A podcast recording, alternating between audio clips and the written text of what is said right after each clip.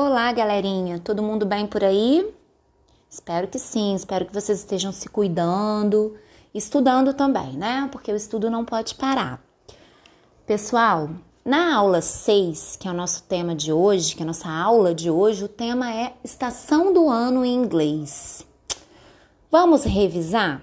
Acredito que vocês já tenham aprendido, já devem ter visto no sexto ano, mas nós colocamos aqui na aula 6 como uma revisão. Nós temos quatro estações do ano, certo? Nós temos primavera, verão, outono e inverno, né?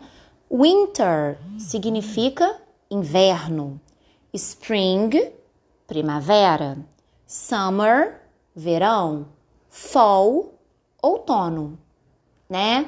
É, pelas imagens, acho que não fica difícil, né? Nós colocamos aí uma imagem com o nome de cada estação, só vocês prestarem atenção.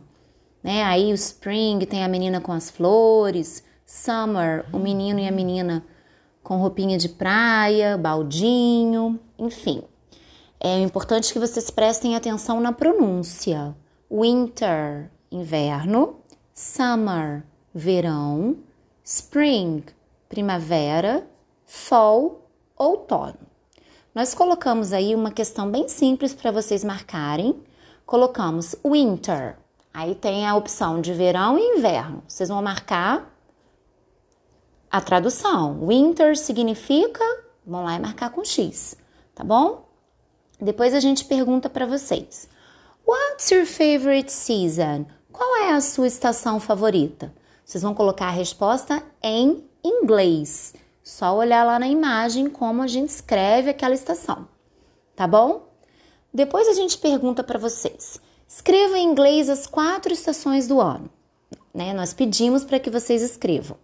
Em seguida, pesquise os meses em que elas acontecem no Brasil e os meses em que acontecem nos Estados Unidos, né? Porque as estações elas não acontecem nos mesmos meses principalmente porque o Brasil está em um hemisfério, Estados Unidos está localizado em outro hemisfério, né? Vocês já estudaram isso em geografia com certeza.